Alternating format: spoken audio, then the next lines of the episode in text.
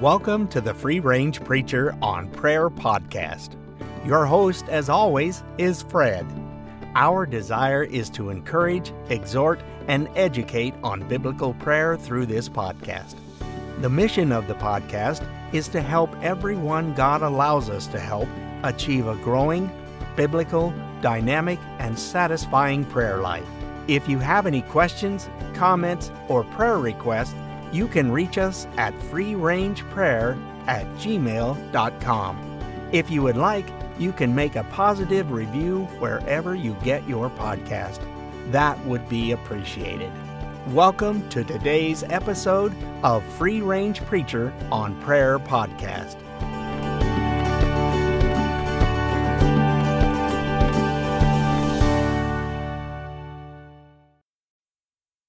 Thank you, Heavenly Father, for this beautiful day. We do bless you and we thank you for your mercies and the grace that comes to us every day. We thank you today for the breath of life, for eternal life, and for the ability, the privilege to come into your throne room and unburden ourselves, knowing that you're hearing and that you're listening, but that you're going to act as well. Today, Holy God, as we look at a little bit of prayer and some thoughts on prayer, we just pray that you would move on our hearts and our souls to accomplish your will. I pray personally, Lord, that you will encourage everyone who listens to that growing prayer life, consistent prayer life that will and always does lead to your glory, our good, and the peace of our souls. We commit this time to you in the name of Jesus, our Lord and our Savior, who is risen and ever lives, even to intercede for us. Thank you, Jesus. Welcome to the Free Range Preacher on Prayer podcast. My name is Fred, and I'm the host of the podcast. Grace and peace to you wherever you are and whenever you're listening. How great is our God to move through our prayers to accomplish His will and to bless our souls. Thank you for listening to the podcast, and we're going to do our new feature. This episode is going to be our new feature called In Other Words, and we started that couple weeks ago now, I think. But what we're going to do is take a quick look at some quotes from some really smart Bible teachers, as juxtaposed to me. And they have, in their expertise, commented on prayer and taught on prayer, obviously, as well. And we want to apply their words for our encouragement to pray. And way back in the beginning, I did mention that this podcast is just a different way, a little bit different way to access the ideas of prayer. It's not part of a book, it's not part of a sermon series, it's not part of even a book on prayer, which takes a bunch of prayer passages as they've been preached by the preachers and presents them. This has been pretty interactive from my perspective. Even if you haven't written in, other people have and uh, have moved to make this podcast a little bit different than it would have been. And so today, well, in the future as well, we want to look at what some people say about prayer. Today, we're going to look at a quote from Spurgeon. That's Charles Haddon Spurgeon, Matthew Henry, and Oswald Chambers. And we're going to put those three together. They're not very long. We're going to put those three together. And I think moving forward with this feature, we're going to use this format at least and see if that works for a while, which is I'm going to read the quotes, share briefly how they've affected me, and then I'm going to put the, the, quotes, I'm going to print them in the episode description so you can read them. You can have them to meditate on. And then we'll ask that the Lord would direct you on how He may use those quotes to mold you in your prayer life. Fair enough? I hope it's fair enough. The first one then is from Spurgeon, and he says this Cares are numerous, and therefore let your prayers be as numerous. Turn everything that is a care into a prayer. Leave that to Spurgeon to say it that way. Cares are numerous, and therefore let your prayers be as numerous. Turn everything that is a care into a prayer. And then Matthew Henry wrote this As long as we continue living, we must continue praying. And lastly, Oswald Chambers says If, through a broken heart, God can bring his purposes to pass in the world, then thank him for your breaking heart. I told you those guys were smart. And it is hard to thank Him with our breaking heart. But when we see the results, we do glory. Now, cares are universal. They're universal to mankind and they're continual. I may have shared with you a job that I had at the bakery. And again, I'm going to keep this really short. And I was pushing around racks. A major part of my day was pushing around these big racks with baked products on them. And when I took over the position, when we were all out busy, we had 20 racks and we they were all involved in the process. When things were slower, I could choose which racks to use or not.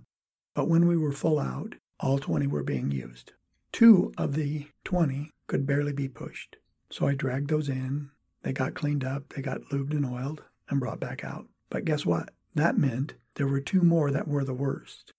And it probably should have gone this way anyway, but I went through the rest of the time and just took them in two at a time when we had a chance and got them fixed up. That's kind of trouble, the way troubles are, though. We may have two troubles that seem the worst. Once we get those, then there's two other troubles that step up. And they may not be as bad, but now they're the worst ones we have. So we work on those. So cares are universal. That's why our prayers should be universal, continual. Eternal life is forever. We're going to spend eternity in the presence of Christ, face to face in His presence. Right now, we can spend our time in His presence in prayer. And whether our hearts are breaking or not, we know that God's will is paramount. John the Baptist, remember, he must increase and I must decrease. And Jesus in the garden, again, I know you know this, your will be done, not mine. No matter what we go through, as we see it conforming and reaching God's will, opening up God's will for us, that is our greatest joy. And so we're able to pray. And the whole thing is kind of set into perspective in Hebrews 11 37 through 40. And he's talking about heroes of the faith. And some of them, I know you'll recall this, they were stoned, they were sawn in two, they were tempted, they were put to death with the sword. They went about in sheepskins, in goatskins, being destitute, afflicted, ill treated, men of whom the world was not worthy, wandering in deserts and mountains and caves and holes in the ground. All of these, having gained their approval, or gained approval through their faith, did not receive what was promised, because God had provided something better for us, so that apart from us, they should be made perfect. And we know they rejoiced in these circumstances. And in a quick paraphrase, paraphrase here, Jesus said, Generations have longed to see what you're seeing.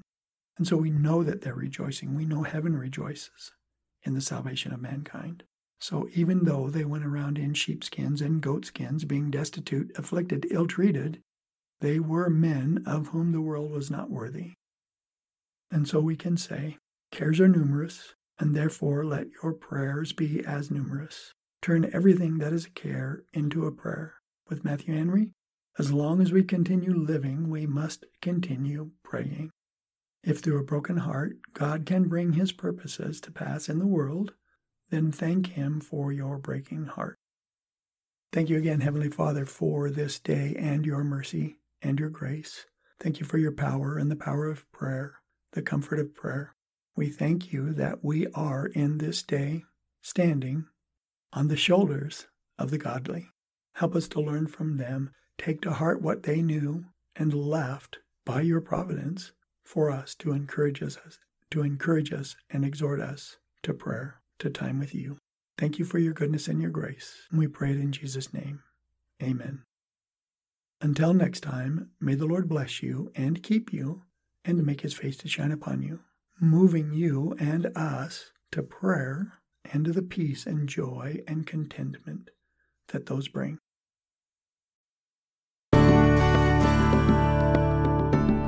Thank you for listening to today's broadcast of Free Range Preacher. We hope you enjoyed it and will join us for our next broadcast coming up soon. For Fred and myself, this is Richard Durrington saying, Make it a godly, fun filled day.